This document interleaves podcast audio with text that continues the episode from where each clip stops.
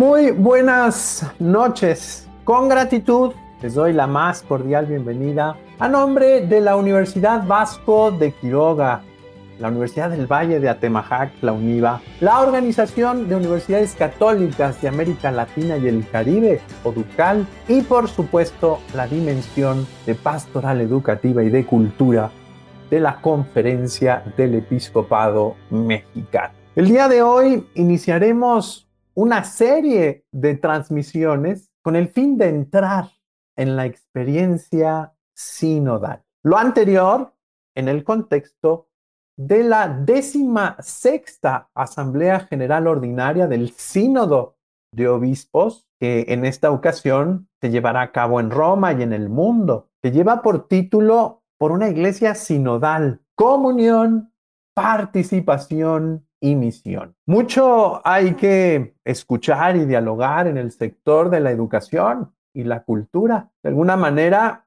y como una iniciativa novedosa y de avanzada, desde principios del año pasado hemos estado escuchando múltiples voces. En esta experiencia de los diálogos por la esperanza, que lleva ya cuatro temporadas y ya casi 100 transmisiones, hemos tenido de todo, funcionarios públicos, académicos, científicos, laicos, obispos, sacerdotes, religiosas, representantes de las comunidades escolares, universitarias, artistas, médicos, expertos en el mundo de la educación que trabajan en la sociedad civil, funcionarios públicos de alto nivel, legisladores, entre otros muchos. El Papa Francisco, así, a partir del próximo domingo 9 de octubre, nos convoca a vivir un sínodo que durará dos años, pues terminará hasta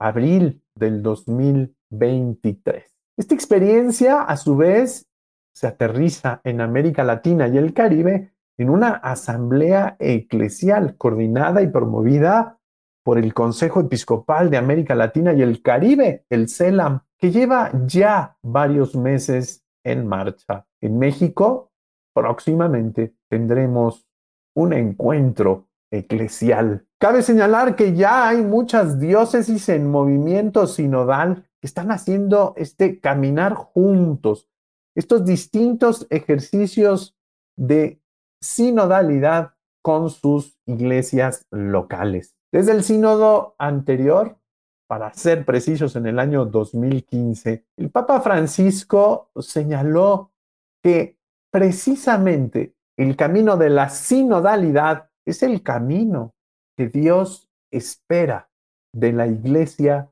del tercer milenio. Para iluminar esta experiencia, la Santa Sede nos ha proporcionado dos interesantes documentos publicados muy recientemente. Uno es el documento preparatorio de la décima sexta Asamblea General Ordinaria del Sínodo de Obispos, con fecha del 7 de septiembre del 2021. Y el otro es un vademecum para el Sínodo sobre la sinodalidad, publicado también en este mes de septiembre. Si usted los quiere localizar, Google, ¿verdad? Ahí, sínodo de obispos, póngale décima sexta, y ahí le aparecerá rápidamente el sitio de la Secretaría del Sínodo, en donde están todos estos documentos. El día de hoy hemos invitado al presbítero doctor Mario Ángel Flores Ramos, ex rector de la Universidad Pontificia de México y que además participó paralelamente durante este servicio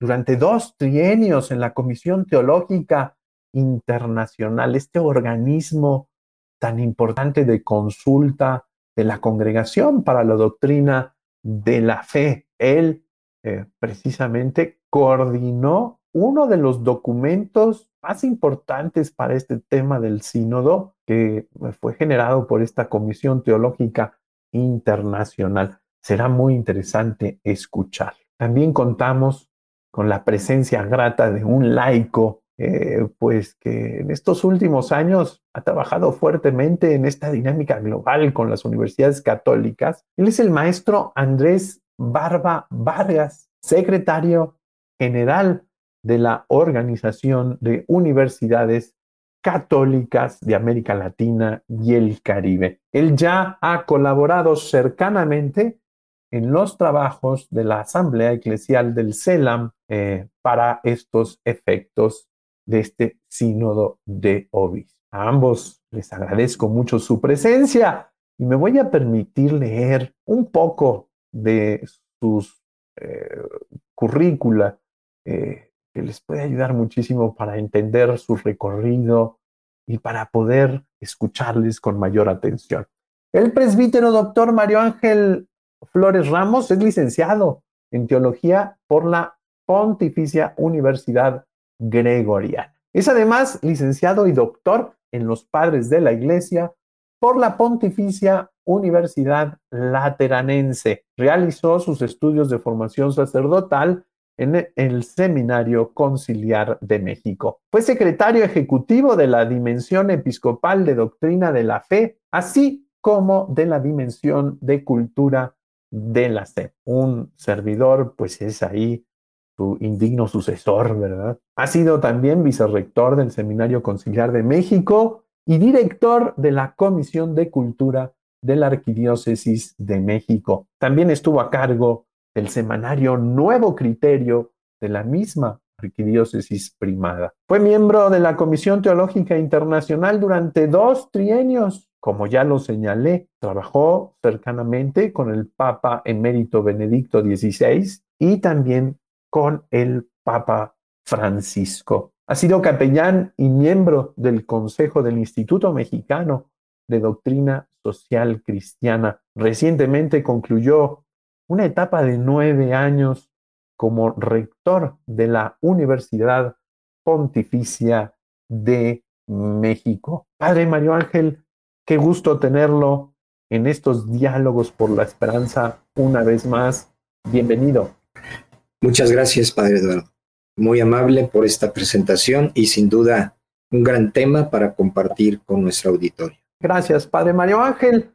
El maestro Andrés Barba Vargas es internacionalista por la Universidad de las Américas de Puebla. Es maestro en política y gestión pública por el Instituto Tecnológico de Estudios Superiores de Occidente, el ITESO. Cursa actualmente el doctorado en dirección de organizaciones por la Universidad Popular Autónoma de Puebla. Durante 10 años se desempeñó en diversos cargos en la administración pública, en la Secretaría de Relaciones Exteriores de México, tanto en la Ciudad de México como en su oficina en Nueva York, destacando su papel como director de gobiernos locales de la Cancillería, donde diseñó y puso en operación el programa mexicano de hermanamientos y cooperación internacional descentralizada, por el que en el año 2006 obtuvo el Premio Nacional de Administración Pública. También se desempeñó como asesor en temas políticos y económicos del Cónsul General de México en Nueva York. Fue además director general de Relaciones Internacionales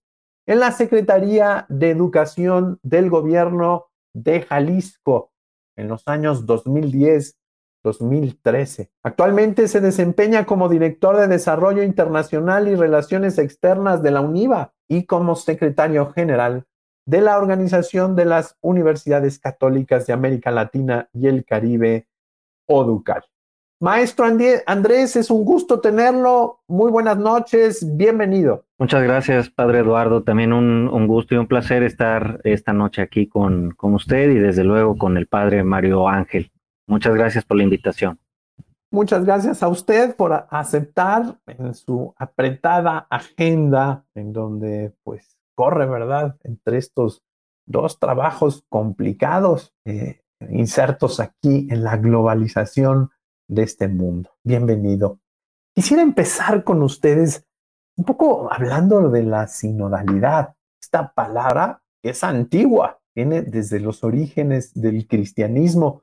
A muchos, y lo consideramos normal, pues les es nueva. Sinodalidad quiere decir caminar juntos, sin odos, sin con odos, camino, es decir, hacer camino juntos. El Papa Francisco nos pide retomar eh, pues esta figura antigua, pero profundamente evangélica. Si me permiten, quisiera leer parte nada más del numeral 10 de este documento eh, preparatorio para el sínodo. Dice, abro comillas, lo que el Señor nos pide en cierto sentido ya está todo contenido en la palabra sínodo, que es una palabra antigua muy venerada por la tradición de la Iglesia, cuyo significado se asocia con los contenidos más profundos de la revelación. Es el Señor Jesús que se presenta a sí mismo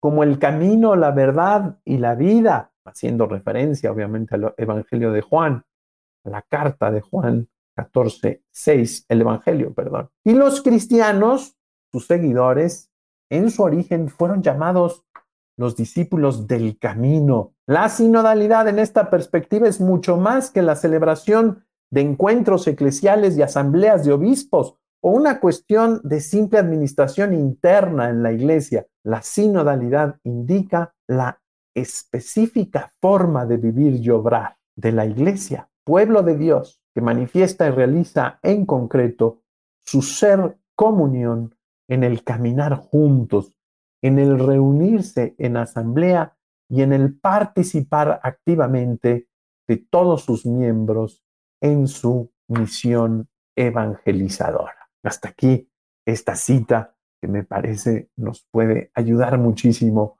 a empezar con este tema de la sinodalidad. maestro Andrés, si le parece bien, empezamos con usted, lo escuchamos con mucha atención. Muchas gracias, padre. Pues eh, digamos que de una eh, primera revisión de este documento, efectivamente lo que más o de lo que más llama la atención es esta eh, implicación o significado recuperado tal vez eh, de lo que implica la sinodalidad, lo que significa, lo que implica, lo que involucra para todos. Como bien se ha dicho en este apartado, el 10 que usted eh, pues ha leído en un extracto, em, no es solo, o al menos así se establece aquí, no es solo un encuentro, una reunión de nuestros pastores, sino que es una convocatoria a todos, a todo el pueblo de Dios. Digamos, tienes todos, tenemos una función, una tarea, una serie de talentos puestos al servicio de los demás, los que estamos activos haciendo algo, los que no lo están por diversas circunstancias, en fin.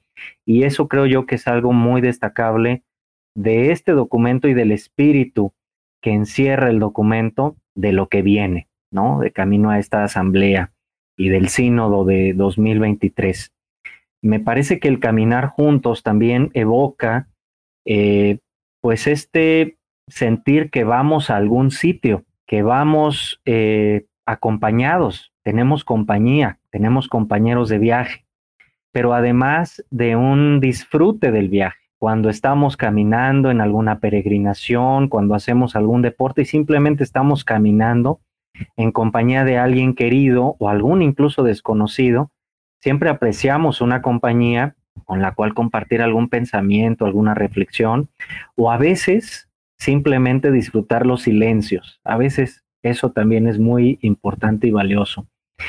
Eh, entonces, esto, este, este concepto de caminar juntos me evoca mucho esa parte de, de vamos a algún sitio, vamos a disfrutar el viaje y vamos a tener compañía. Y además de que el camino es el encuentro en sí mismo el encuentro involucra muchas cosas, digamos, los eventos como tales, las conferencias, las asambleas, en fin, involucran muchas cosas, entre ellas, pues hay quienes las convocan con una autoridad investida eh, por alguna circunstancia en el sector público, en el educativo, desde luego en el eclesial. Eh, hay quien convoca, también hay quien organiza, involucra mucha gente que está eh, pues involucrada con el armado de equipos, con la familiarización y la puesta a disposición de la gente que va a participar de los de equipos técnicos, de los protocolos, en fin, de todo lo que tiene que ver con la parte técnica, que es un gran trabajo y merece un reconocimiento siempre muy importante y destacado de esa gente, porque de verdad hay gente muy comprometida y, em, pues eh, comprometida en que esa labor es relevante para que el encuentro se dé, se facilite y se recojan los resultados o los objetivos que se desean alcanzar. Y desde luego hay gente que participa, eh, que son todos aquellos invitados. En el caso de este eh, de, esta actividad, de este documento, pues nos invitan a todos los bautizados, a todo el pueblo de Dios, independientemente del sitio que ocupemos, de la responsabilidad que estemos desarrollando. A mí en lo personal, después de una lectura pues eh, muy agradable que he hecho de este documento. Me ha parecido algo muy completo, explica con mucha claridad y profundidad, creo yo, lo que se pretende lograr, que es este caminar acompañados todos, quienes somos parte, como decía, del pueblo de Dios, rumbo a este sínodo de 2023. Pero me parece también que hay claridad en los pasos que conlleva todo este proceso. Digamos que se explica muy claramente lo que involucra, que es un proceso de escucha que tiene sus implicaciones del mes próximo de octubre a abril del año próximo, del llamado que nos hacen a todos los bautizados, como decía, desde luego a los señores obispos, a nuestros pastores, en todas nuestras diócesis, en las iglesias locales, las comunidades de religiosos, los laicos, en fin, todos.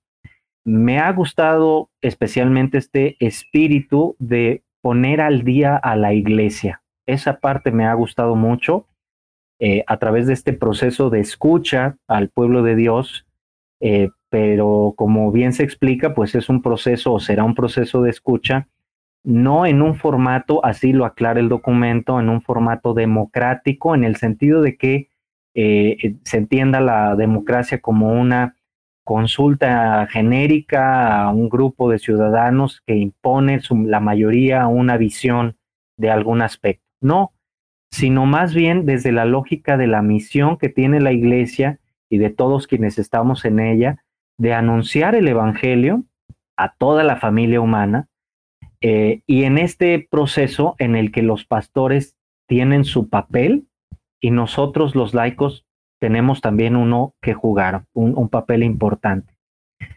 Me parece también que reconoce algo que me ha llamado mucho la atención, que estamos inmersos en un cambio de época. Y hay que decir que los cambios de época pues no son sencillos. Lo hemos visto ya en tiempos eh, pues de la historia humana relativamente recientes. Eh, pensaba yo, por ejemplo, en el siglo XIX con la revolución industrial, esta escandalosa marginalidad de los oprimidos o de los explotados por esta nueva forma de trabajo que en su momento hizo necesaria eh, pues la voz alzada del Papa León XIII con la Rerum Novarum eh, para poner atención en, estas, en estos segmentos de la gente, de los fieles, de los ciudadanos, en fin, de las personas que estaban viviendo una vida muy difícil a causa de este nuevo paradigma económico y de desarrollo.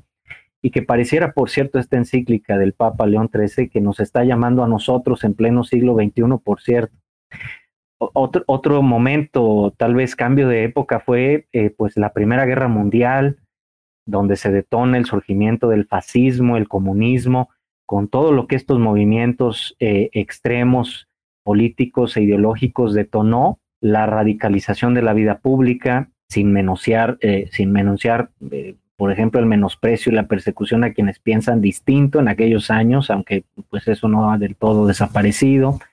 El final de la Segunda Guerra Mundial, otro momento de cambio en el que deviene un surgimiento, un movimiento de colaboración inusitado en la historia del hombre, eh, pues moderno, pudiéramos decirlo, eh, y sobre todo entre los miembros de la comunidad de las naciones, en el que se privilegia el multilateralismo, la liberación de los pueblos colonizados, la búsqueda del desarrollo, la paz y la fraternidad entre los pueblos. Ahí, por ejemplo, pues valdría evocar eh, la encíclica Paz en la Tierra de San Juan 23, en donde ya en los años 60, en sus inicios, pues reconocía estos avances que se veían esperanzadores, aún en un contexto muy difícil como era la Guerra Fría. La época neoliberal es otro, eh, situada por algunos especialistas en su inicio. Eh, ahí podemos mencionar, por ejemplo, no sé, a Fernando Escalante, a Robert Reich, a Rob Riemann, en fin, eh, a fines de los años 70, en donde se da una lenta pero progresiva degradación del concepto y del significado del bien común, para en cambio instaurar poco a poco, lentamente, pero de manera muy, muy fuerte, eh, una contura del consumo irracional, de la acumulación de la riqueza en unos cuantos, eh, eh, que raya verdaderamente a estas alturas en una grosería porque aumenta desequilibrios, polariza la sociedad, genera desesperanza, en fin. Y claro, la degradación del entorno, como el Papa Francisco pues lo ha destacado muy bien en, esta encíclica tan memorable como ha sido Laudato Si. Y desde luego la de nuestros días, la que vivimos hoy, eh, que es esta desigualdad, en donde está la desigualdad eh, eh, presente aún a pesar de tanta riqueza que se ha generado en las economías del mundo, el avance de la tecnología, es cierto, pero aún con tantos atrasos en aspectos tan básicos como la producción de alimentos suficiente para todos los seres humanos que vivimos en este mundo, eh, la confusión que se hace al pueblo de lo que es verdadero y de lo que no lo es, esto que llama muchos la posverdad, eh, aún irónicamente con tantos avances en la comunicación, en los medios de comunicación ya personalizados, eh, aplicados desde un aparato telefónico manual que uno tiene en el bolsillo de su, de su pantalón, no sé. y este concepto que siempre me ha parecido muy muy, muy intimidante, muy provocador de Sigmund Bauman, donde habla de la adiaforización.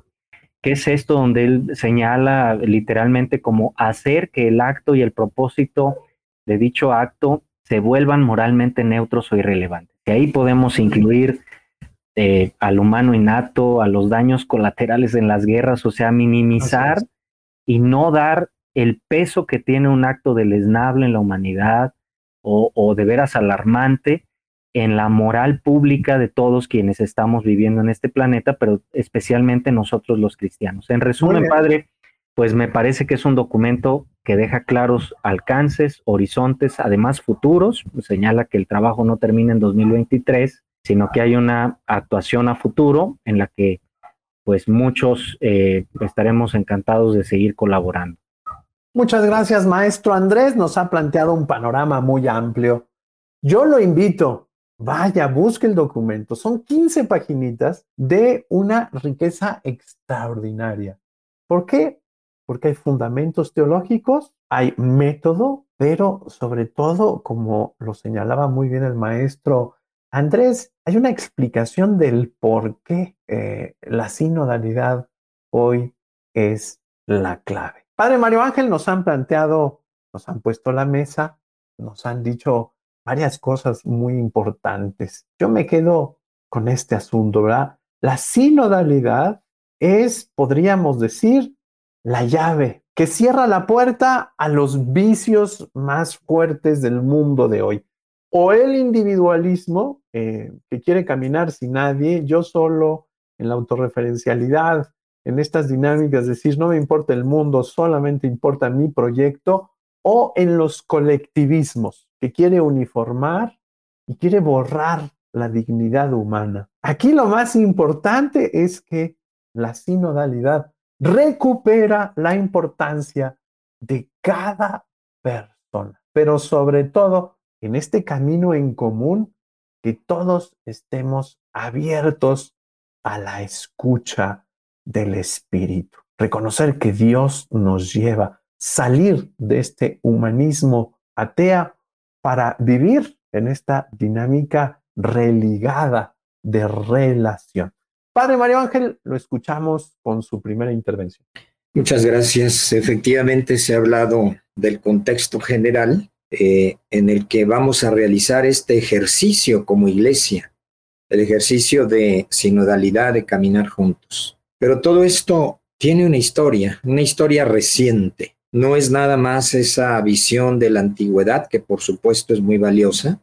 La iglesia en sus comienzos es eh, una, una expresión de, una comunidad que comparte, que, que vive, que transmite todo lo que está en el centro de la fe. Pero en el curso de los siglos llegamos al Concilio Vaticano II. Es el momento en que podemos explicar la propuesta que ahora estamos comentando, porque en medio de muchas imágenes válidas, reales de lo que es la iglesia, la iglesia que al mismo tiempo está formada por todos nosotros los bautizados, la iglesia que, es profundamente humana en todos sus aspectos, también es un misterio que está impulsado por el Espíritu Santo, querido por Cristo para expresar también la voluntad de Dios, del Padre. Entonces esta iglesia humana y divina a la vez, inserta en el plan de salvación de Dios, pero inserta en medio del mundo,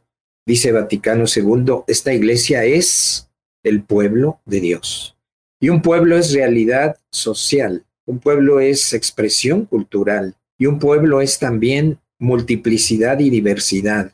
Y la iglesia es parte de todos los pueblos, está formada por expresiones de todos los pueblos. Y, y el Concilio Vaticano II destaca este aspecto de iglesia, pueblo de Dios, donde estamos todos como bautizados.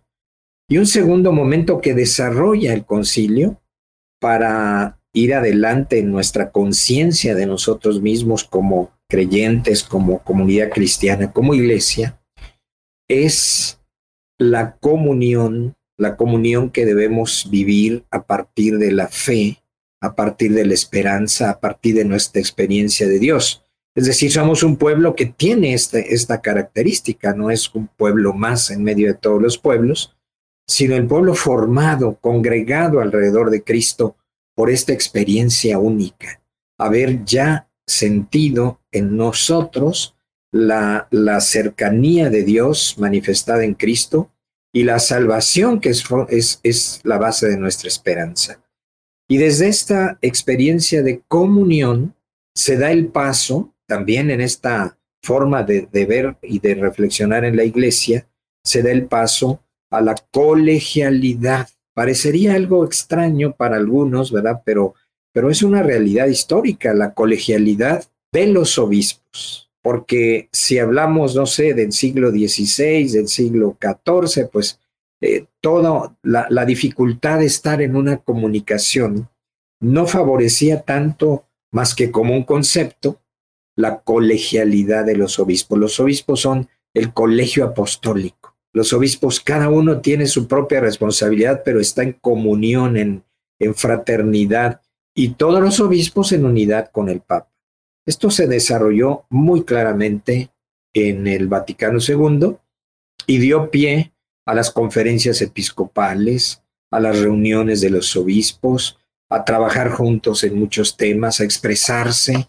Nosotros mismos lo vemos, ¿no? Aquí en nuestro, en nuestro propio país, como ante determinados temas, se habla no el obispo aislado de un lugar, que también debe hacerlo en su propia diócesis, sino la fuerza de los obispos, la, la comunión, la colegialidad que se convierte en comunión. Pero faltaba un paso, y este es el que está impulsando el Papa Francisco. Faltaba un paso para vivir como iglesia, la, la actitud sinodal, la sinodalidad que no solo implica a los ministros, a los obispos, a los presbíteros o sacerdotes, sino que también debe involucrar a todos los bautizados. Naturalmente no, no bautizados eh, como una expresión cultural, que también es parte de la iglesia, por supuesto. Pero para muchos el bautismo ha quedado solo como, como una expresión cultural no, no, le ha, no le ha significado desafortunadamente algo más profundo en su vida. Cuando hablamos de participar todos, es todos aquellos que somos conscientes de nuestra vida cristiana y que nos sentimos parte de la iglesia porque somos parte de una comunidad. Ahí es donde viene esa participación. Y por eso entendemos la sinodalidad, el saber escucharnos todos, el saber discernir entre todos, y el caminar juntos para tomar decisiones. Así como los obispos ya lo hacen en los últimos 50 años, ahora es un desafío vamos a hacerlo como comunidad. Y esto comienza en la parroquia. Yo soy iglesia en tanto participo en una comunidad parroquial, en tanto participo en un movimiento laical, en tanto me formo en mi fe y comparto y, anuncio mi fe. Ahí está la iglesia viva, no la iglesia en sentido cultural sociológico, sino la iglesia misterio, la iglesia impulsada por el Espíritu Santo en nuestra vida humana limitada, sí, pero en nuestra vida real, que estamos tratando de identificarnos, de identificarnos con el camino de Cristo. Y entonces viene el, el modelo fundamental para ser una iglesia sinodal, pues sí, la iglesia de los primeros tiempos, eh, Cristo y sus apóstoles, Cristo que recorre los caminos, que le siguen, que le escuchan y que juntos, eh, con la enseñanza de Jesús, van abriendo paso a una realidad nueva en medio de la historia y de la sociedad. Un pueblo que va a incidir en los demás pueblos. Una iglesia sinodal que el Papa quiere eh, Papa Francisco quiere que aprendamos a vivir, ¿no? no a tenerlo como concepto, sino los conceptos están muy claros, sino a tenerlo como experiencia. Y esto es lo que viene ahora en esta propuesta para lanzarnos a todos en el mes de octubre al inicio de esta aventura, al inicio de esta aventura donde, donde estén las catequistas de la parroquia, donde estén los coros de los jóvenes, donde estén las universidades de inspiración cristiana, ¿verdad? La, UDUCAL, eh, a nivel latinoamericano, eh, la, el nivel mexicano también, ¿verdad? Está ahí. En fin, todo, eh, las instituciones, las religiosas, efectivamente, pero en tanto somos, somos pueblo de Dios, identificados juntos en nuestro camino. Y en, esta, en este ejercicio, es muy importante la primera parte. Yo creo que todavía no estamos muy claros en esto. Eh, eh, lo tendrá un poco como preocupación el obispo, porque él debe de, iniciar. Eh, es, es, dentro de un mes. El Papa inicia todo esto en Roma el, entre el 9 y 10 de octubre, y el 17 de octubre debe haber un signo fuerte en, cada diócesis para que de ahí pase a las parroquias. Pero yo todavía no veo mucho ambiente eh, así en, el, ánimo de nuestras parroquias, de, nuestras diócesis. Eh, no es fácil, ¿eh? el concepto es claro, pero, pero la, realización va a ser complicada. Pero se nos da un tiempo de octubre hasta abril. ¿Para qué? Para que en todo ese, en, ese espacio, que, además es relativamente breve para lo que se pretende, se den esos procesos de aprender a caminar juntos y con una espiritualidad. Eh, la, base de la espiritualidad de la sinodalidad es la Eucaristía. Es ahí donde está la iglesia. Yo siempre que comienzo la celebración de la Eucaristía, les recuerdo y me recuerdo a mí mismo que en este momento es el momento más propio de ser iglesia, porque estamos en torno a Cristo, vamos a escuchar juntos su palabra, y vamos a reflexionar en ella para recibirlo como alimento, como fortaleza y para salir con una misión. Esa, esa bendición al final de la Eucaristía es, es vayan a vivir lo que hemos celebrado. Entonces, toda la, la espiritualidad de la sinodalidad está dada en la Eucaristía, en la Santa Misa. El que no va a misa, pues, ¿cómo es iglesia? ¿Cómo va a participar? ¿Cómo lo vamos a escuchar? Bueno, ahora hay otro punto. No quiero alargarme demasiado, pero en esto, ¿verdad? ¿Cómo, cómo vamos a hacer iglesia más amplia? Pues esta iglesia que ya vive una espiritualidad de comunión, de colegialidad y de sinodalidad, vamos a salir, y es otro de las propuestas del Papa, ¿verdad? Vamos a salir de nuestras paredes, vamos a hacer iglesia en salida para eh, atraer a los que se han alejado, para llegar a los que no se sienten tomados en cuenta, para hacer sentir también esta urgencia de la responsabilidad por un mundo mejor a través de Cristo, por aquellos que han quedado en el camino o por nuestros hermanos separados. La sinodalidad es también ir a los que eh, se han ido separando, buscando a Cristo a su manera, pero que no han dejado de ser iglesia, porque iglesia somos todos los bautizados, aún también aquellos que, que como que no, no, no entienden claramente a la iglesia católica y parece que seguir a Cristo fuera algo solo de grupo o, solo personal. No, la iglesia es pueblo y en ese pueblo estamos todos. Pues vivamos este, esta experiencia, ¿verdad?, a la que nos invita el Papa y, y ojalá pues eh, tengamos oportunidad de alguna manera de acercarnos y de sentir que somos pueblo de Dios y podemos ser escuchados y escuchar.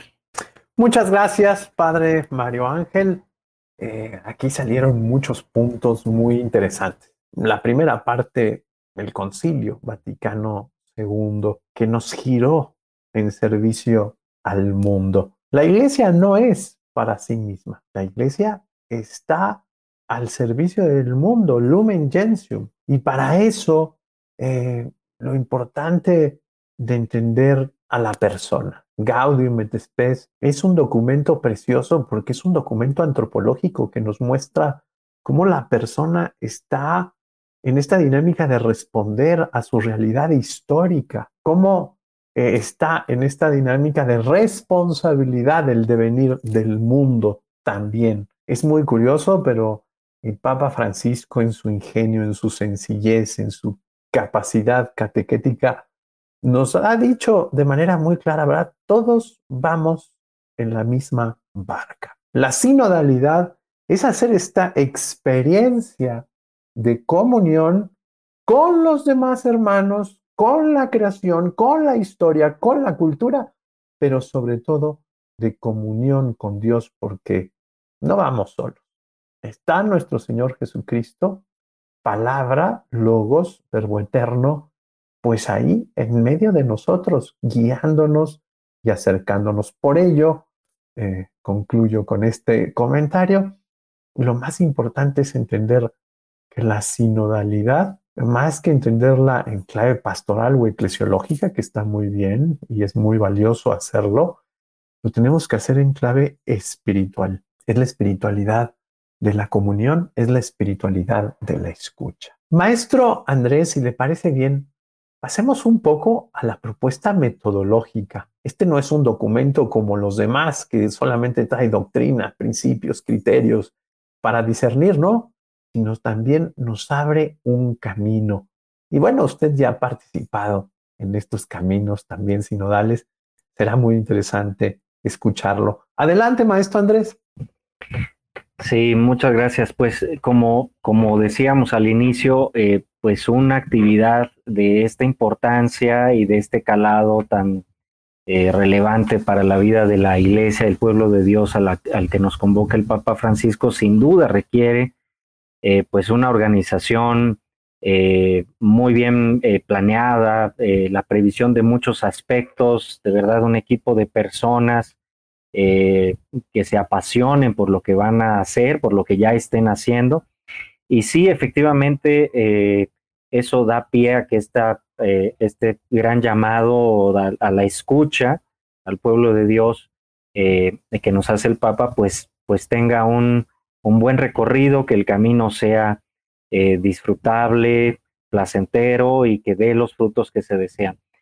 Efectivamente, a, a, mí, bueno, yo tuve la, la posibilidad, el privilegio y también pues la responsabilidad eh, de participar en este proceso de escucha en lo que hace a la experiencia en América Latina.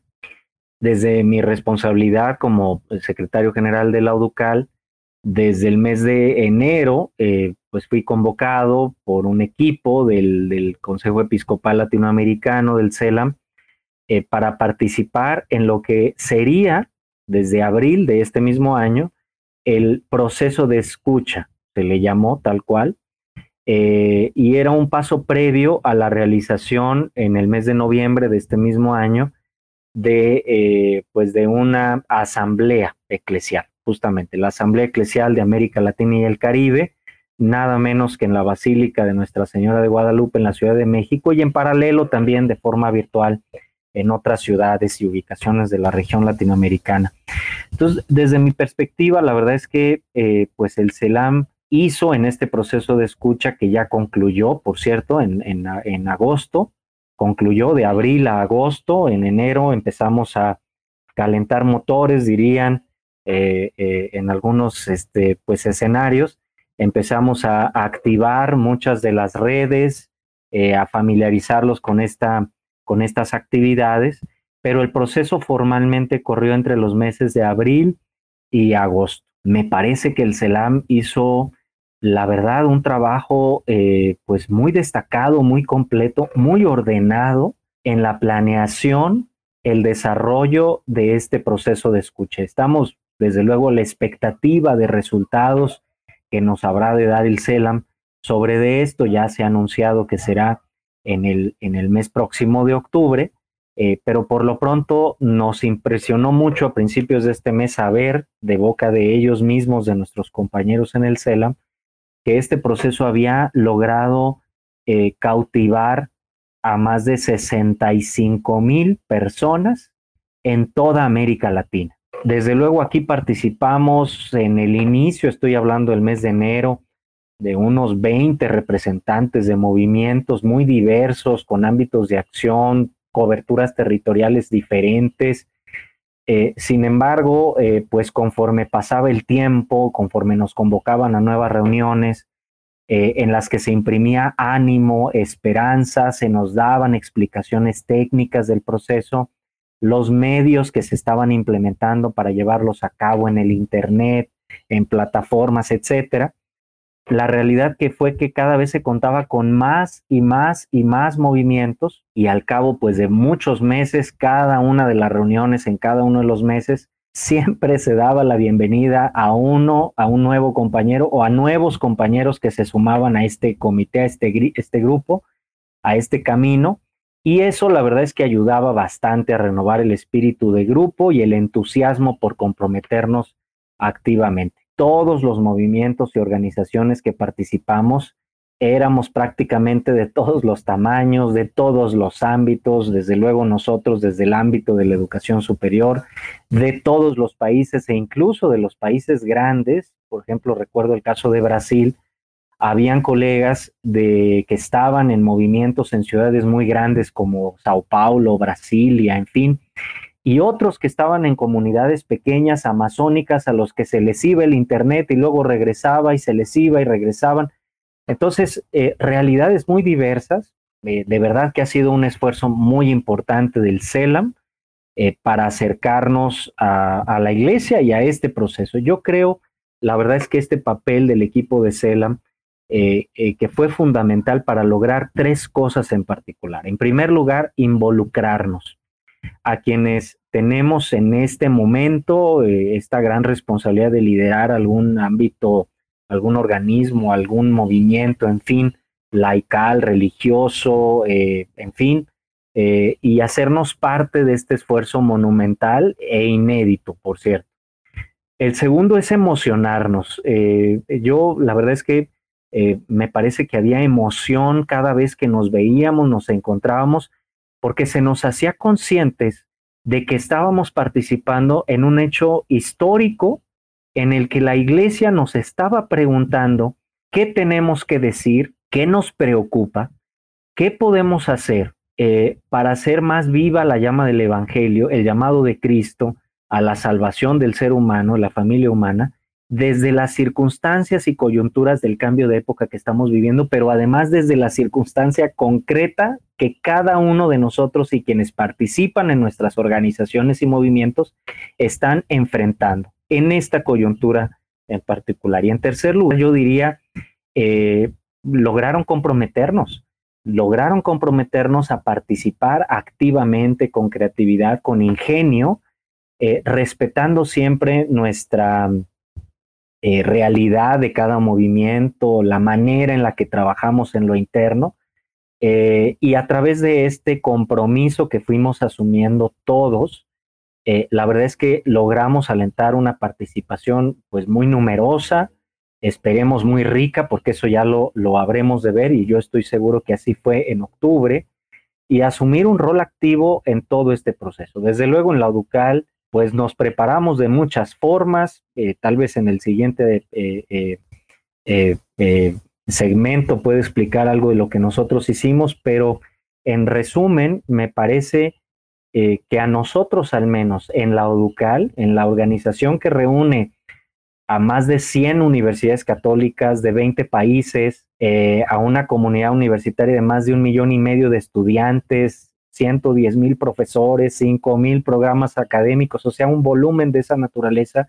En esta organización, este proceso de escucha, desde mi perspectiva, nos ha transformado, porque ahora sabemos que nosotros también debemos ser una organización en salida, que la Universidad Católica debe ser también una institución de la iglesia en salida y que nosotros, por tanto, eh, somos parte de este llamado de poner al día a la iglesia desde el rol tan importante que jugamos como lo es la educación, la educación y todo lo que involucra, la investigación, la vinculación social, etcétera, etcétera. Un proceso fascinante que estoy seguro que habrá de vivirse también en este proceso ya a escala mucho más amplia, desde luego no solo en América Latina, eh, y deseando desde luego y confiando en Dios de que sabrá de dar las respuestas que requiere la iglesia para eh, tener un, impacto más profundo en la vida de los cristianos a nivel mundial.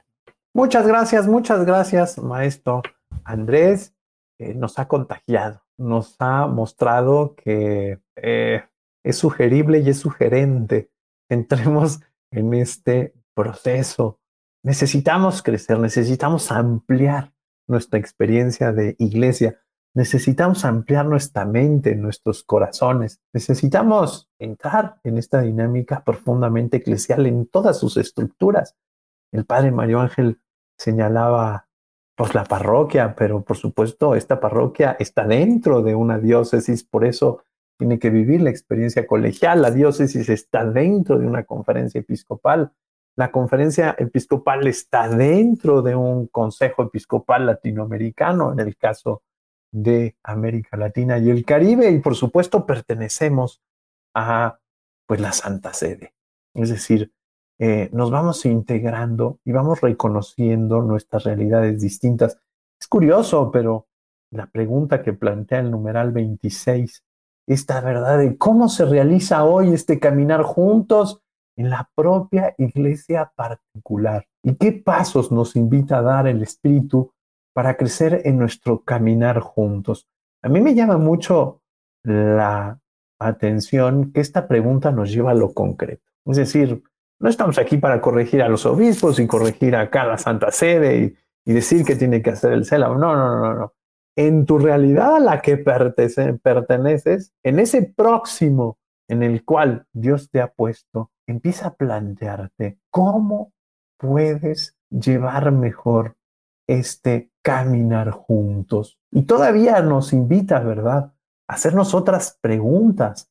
Eh, ¿Qué alegrías han provocado estos esfuerzos de comunión? ¿Qué dificultades y obstáculos se han encontrado? ¿Qué heridas han provocado?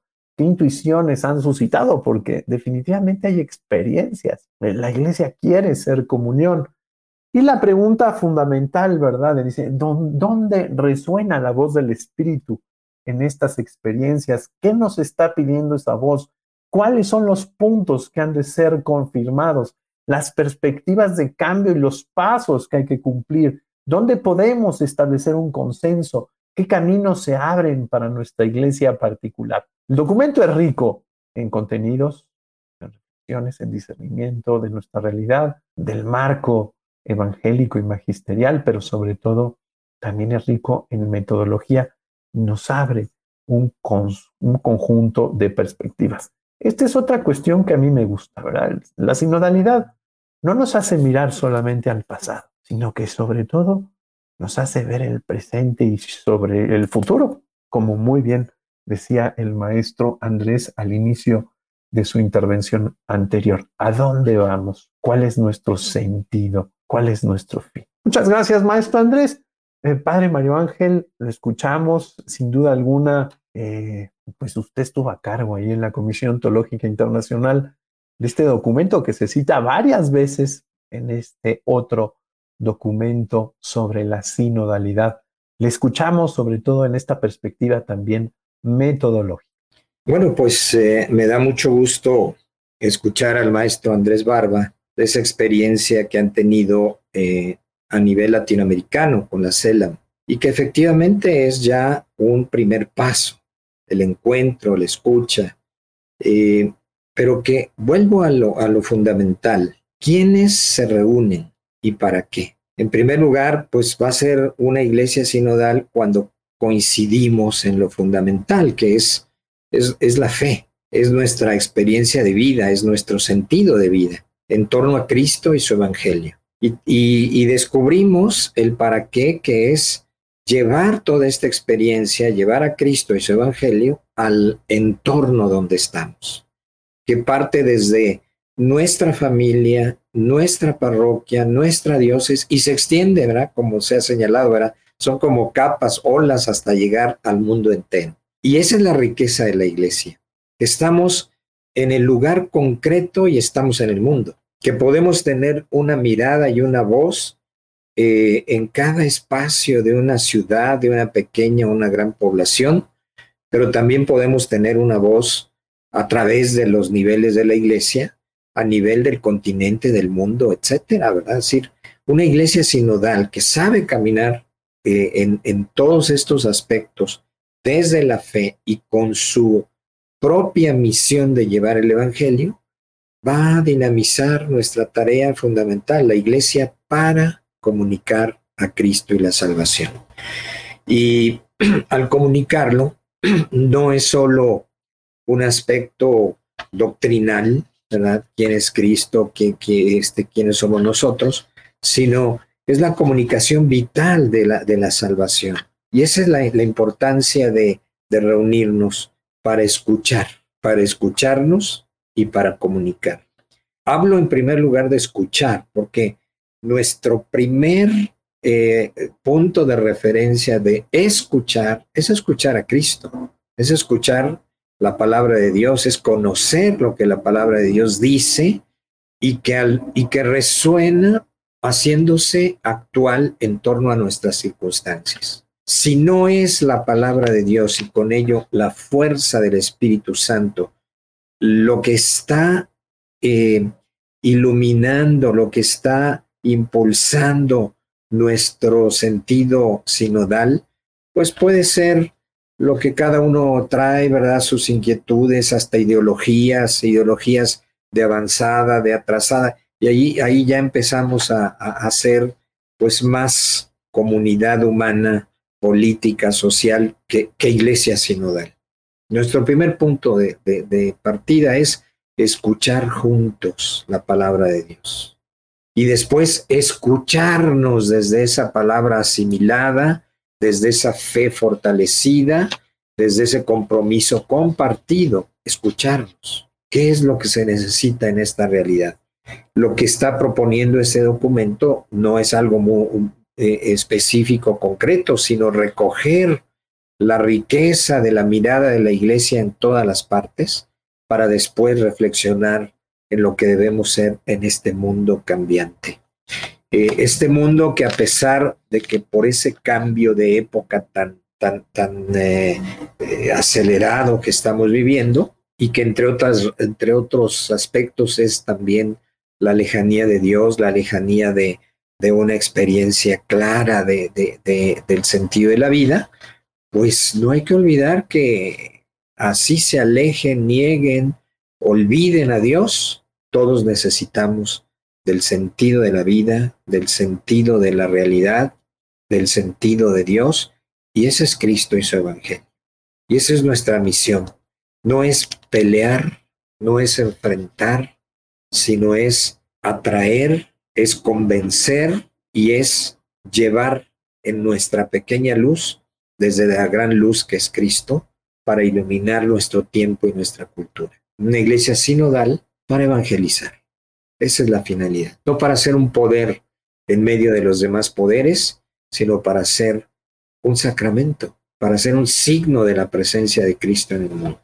Muchas gracias, muchas gracias, Padre Mario Ángel. Me voy a permitir eh, leer algunos comentarios, tenemos muchos. Yo les pediría, nos hemos alargado muchísimo en estos dos bloques. Gracias a Dios, yo estoy muy contento porque verdaderamente ha salido una riqueza muy valiosa. Eh, por cierto, la sinodalidad, sobre todo cuando comenta este, eh, esta bella cuestión evangélica de Cornelio y Pedro, por supuesto, nos pide romper esquemas y nos pide antes que nada ver al otro y caminar con el otro y darle tiempo al otro. Y esto es lo que hemos querido hacer. Sin embargo, no nos podemos extender tanto.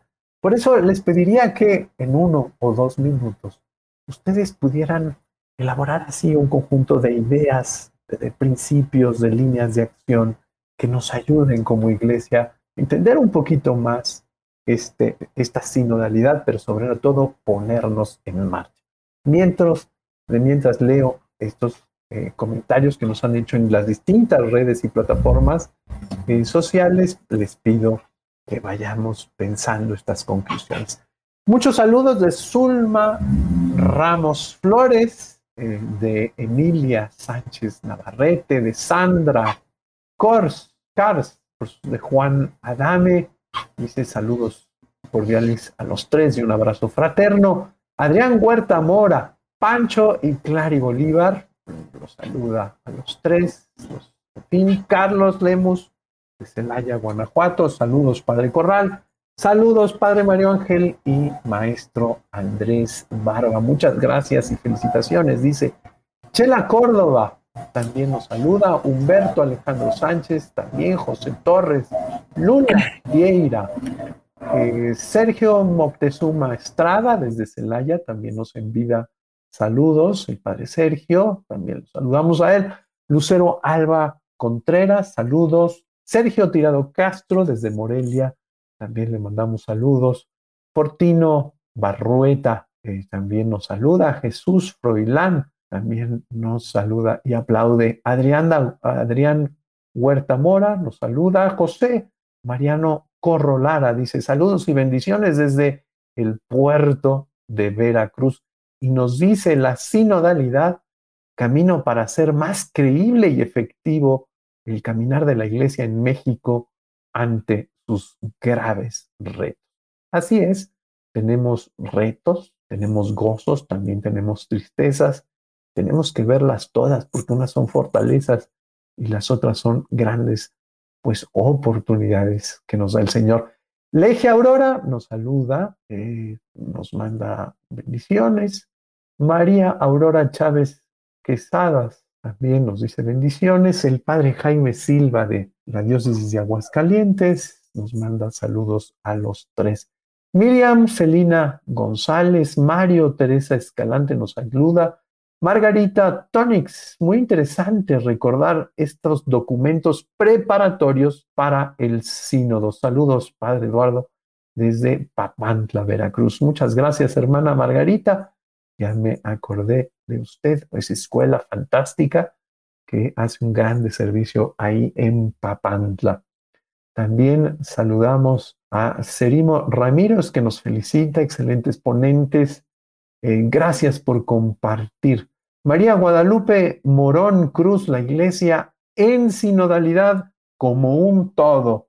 Así es, eh, María Guadalupe. Eh, también José Pablo Juda nos escribe, nos hace varios comentarios sin duda interesantes. Alfredo Martín, un gusto escuchar a Andrés Barba. Saludos desde Tepatitlán, Jalisco, México. Cris Osorio, saludos. Rosa Alcira también nos saluda. Mm, Magallón Tipatli nos dice, el pueblo está perdido, ya no se predica el Evangelio, el pueblo necesita la palabra de Dios. Es triste escuchar homilías que se habla de todo menos de lo que tratan las lecturas. La iglesia quiere agradar a todos no ofender.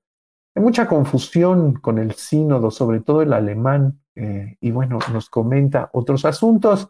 Eh, yo le comentaría, ¿verdad? Es una de las grandes preocupaciones e insistencias del Santo Padre. Ahora lo vimos con el viaje en Hungría y Eslovaquia, es esto de la predicación. Eh, inclusive se anuncia que pronto eh, habrá un nuevo documento específicamente para la predicación.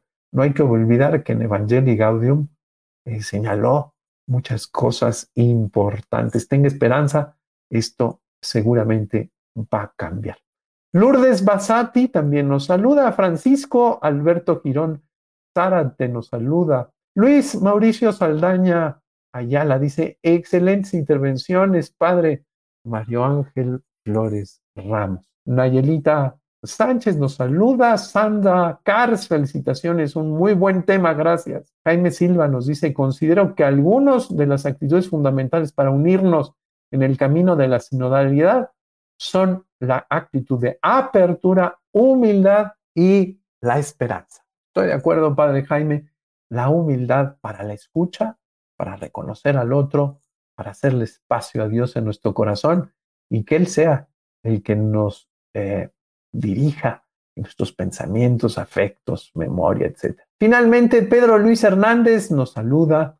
Dice, la sinodalidad pertenece al origen de la pastoral para discernir y al momento de decidir la jerarquía la tenemos que restaurar y respetar. Finalmente, Cris Osorio nos dice saludos desde Apizaco, Tlaxcala. Excelente tema. Gracias por compartir con nosotros. Dios les bendiga siempre. Muchas gracias, muchas gracias por todos sus comentarios, sus saludos. Y bueno, maestro eh, Andrés, lo escuchamos con mucha atención en sus conclusiones. Muchas gracias, padre. Pues eh, creo yo que eh, de cara a este proceso que está a punto de iniciar, estamos a menos de un mes de que inicie esta, este recorrido, este camino, esta metáfora magnífica, la verdad, de caminar juntos. Una cuestión, creo yo que sería muy relevante para quienes estemos participando en este proceso de escucha rumbo al Sínodo de Obispos del 23 es, antes que nada, leer la pregunta. Es decir, leer los documentos, estos documentos y especialmente el primero, leerlos a profundidad en un momento de tranquilidad, como le digo yo a mis estudiantes, no con los audífonos puestos, no a todo volumen, no en la serenidad de un fin de semana o de una noche tranquila, leerlo eh, al igual que las, la pregunta, las guías, la guía de las, eh, para encontrar las respuestas que ahí mismo se nos incluyen, pero a leer el documento. También eh, involucrarnos en lo que estamos, en la comunidad donde participamos, como bien decía el padre, María, el padre Mario Ángel, en la parroquia, en, en la clase, quienes somos docentes, en la familia, en fin, en, la, en los grupos donde estemos participando, pero hacer comunidad para reflexionar eh, de lo que nos están preguntando y de lo que nos preocupa y en donde estamos ocupados también, ¿no? Creo yo que es eso, porque la iglesia algo que quiere, me parece que algo que quiere descubrir es en el día a día de quienes estamos, eh, quienes somos parte del pueblo de Dios, eh, a qué nos enfrentamos, cómo afrontamos las dificultades, eh, cómo resolvemos una circunstancia adversa, difícil, y las hay muchas. O sea, yo aquí llevaba, padre, no da tiempo, desde luego, y no se me vaya a asustar, no las he de leer todas, pero traía una lista de nada menos 22 aspectos que en la ODUCAL aterrizamos en un listado explicado eh, de aspectos que nos preocupan a los universitarios, eh, desde, no sé, los desafíos para promover una auténtica formación integral, el sello identitario de Universidad Católica como un elemento que le da valor a la sociedad en una sociedad cada vez más secularizada y con una agresividad cada vez más evidente hacia los creyentes. Eh, la pobreza, las desigualdades, los radicalismos, la decadencia moral, social, una fe muy interiorizada, separada de cuestiones sociales, necesidad de aterrizar la doctrina social en, la vida real, digamos, de las personas, eh, así como estas que nosotros pudimos recuperar de una serie de diálogos, de, conversaciones entre universitarios latinoamericanos que durante dos meses estuvimos reuniéndonos para conversar eh, y reunir conclusiones y aterrizarlas en una serie de respuestas que compartimos con la Iglesia Latinoamericana, creo que cada uno de nosotros que vayamos a participar en este proceso desde el próximo mes de octubre y hasta abril de 2022, un ejercicio similar tenemos que hacer. La responsabilidad implica acción, implica orden, disciplina también, y desde luego una, eh, pues una actitud, como lo ha dicho magníficamente el padre Mario Ángel, eh, eh, de, esperanza, un, un espíritu de esperanza y de fe en lo que estamos haciendo. A mí me gusta mucho, y cierro aquí, eh, una frase que leí de Julio Cortázar sobre la esperanza. Decía él eh, que la esperanza es la vida misma que se defiende, ¿no? Entonces, si, si, si tiene la vida la necesidad de defenderse y usa la esperanza como una arma, como un arma para hacerlo, pues que sea este el arma que hemos de usar los cristianos entre muchas otras de las que disponemos, por cierto, para defendernos de lo que vemos, que no, eh, pues no sé, que vemos tantos problemas y aportar el grano de arena que se está esperando que pongamos eh, en, la vida de la iglesia y de los cristianos. Muchas gracias. Muchas gracias, muchas gracias, maestro Andrés. Efectivamente es tiempo de crecer. Estamos en un cambio de época que nos llama a vivir eh, en el espacio más amplio, en la globalización, eh, con la capacidad de responder por la casa común, como nos dice el Papa Francisco. Así que tenemos que expander nuestra mirada con esa mirada de fe, de esperanza, de caridad. Muy bien. Eh, padre doctor Mario Ángel Flores, lo escuchamos en sus conclusiones con mucha atención. Bueno, pues algo final, un comentario final. No hay vida cristiana sin conversión. Conversión es dejar nuestros prejuicios, dejar eh, tantos puntos de vista que no están de acuerdo a lo que Cristo nos propone, a lo que el Espíritu nos pide. La conversión es salir de nosotros mismos para ir al encuentro de Cristo.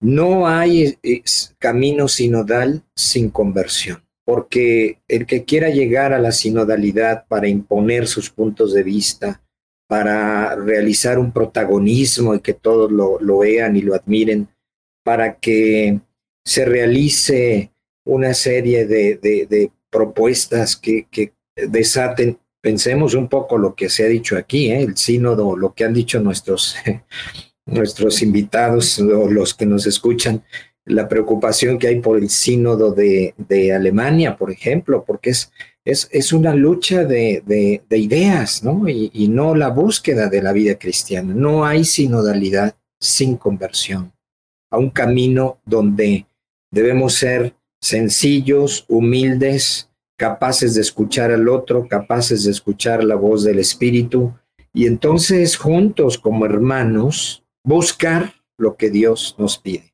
Y esto supone conversión. Conversión del obispo, que no obstante que va a mantener siempre su liderazgo, debe ser el primero que sepa escuchar. Conversión del párroco, que no obstante que está al frente de una comunidad, es el primero que debe saber escuchar la palabra y a su peligresía, a sus hermanos en la fe. Y conversión de todos los laicos, que no solamente pidan, exijan, eh, se presenten para eh, que les den un servicio, sino también los laicos que deben aprender a comprometerse, como lo dice este documento y con eso pues concluyo, ¿verdad? Una, una iglesia sinodal que debe ser comunión, participación y misión. Este es nada menos el reto que todos tenemos. Eh, desde el obispo, los presbíteros, los laicos, el papa, la iglesia toda. Ojalá que podamos dar un paso a la sinodalidad, que el Espíritu nos ilumine. Muchas gracias, muchas gracias, Padre Doctor Mario Ángel Flores Ramos. Eh, quisiera leer finalmente algunos comentarios. Eh, Mari Coco también nos saluda. Fortino Barrueta nos dice, en nuestra arquidiócesis de Toluca, el Espíritu Divino ya ha comenzado a suscitar este dinamismo con grandes desafíos. Ya hemos comenzado la escucha desde las comunidades parroquiales, hemos pasado a los decanatos y en nuestra iglesia diocesana. En este proceso nos vamos encaminando al ámbito de la arquidiócesis. Dios ha suscitado en nuestros corazones, además de desafíos, grandes esperanzas de renovación desde la espiritualidad sinodal. Muchas gracias, Fortino, por compartirnos su experiencia desde Toluca. Catalina López Padilla felicita el programa. Eh, eh, eh, dice también Fortino, esta es una experiencia como aprender a caminar con los niños, poco a poco. Y agradece a los tres por esta transmisión. Sandra Kars dice, sinodalidad de oración, escucha y la capacidad de edificar. Pues muchas gracias, maestro Andrés. Le agradecemos mucho su presencia. Eh, felicitamos por esta experiencia de la Oducal dentro del CELAM, que eh, yo he sido testigo, ha sido muy, muy interesante. Ahora lo estamos retomando en una segunda parte del proceso. Gracias, maestro Andrés. Muchas gracias, padre. Muy buenas noches.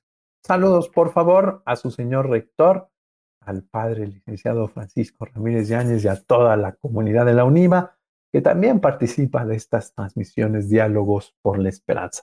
Padre Mario Ángel, gratitud, un abrazo, que descanse en estos días que la providencia le da. Muchas gracias y un saludo a todos los que nos han escuchado, Museo Fortino, Toluca, ¿verdad? Lupita Morón, Mauricio y tantos que he escuchado por ahí, nombres y rostros que recuerdo. Eh, qué bueno que se puede dar esta comunicación. Aunque ustedes nos ven, no los vemos, pero estamos en cierta forma en comunión. Caminemos juntos. Gracias.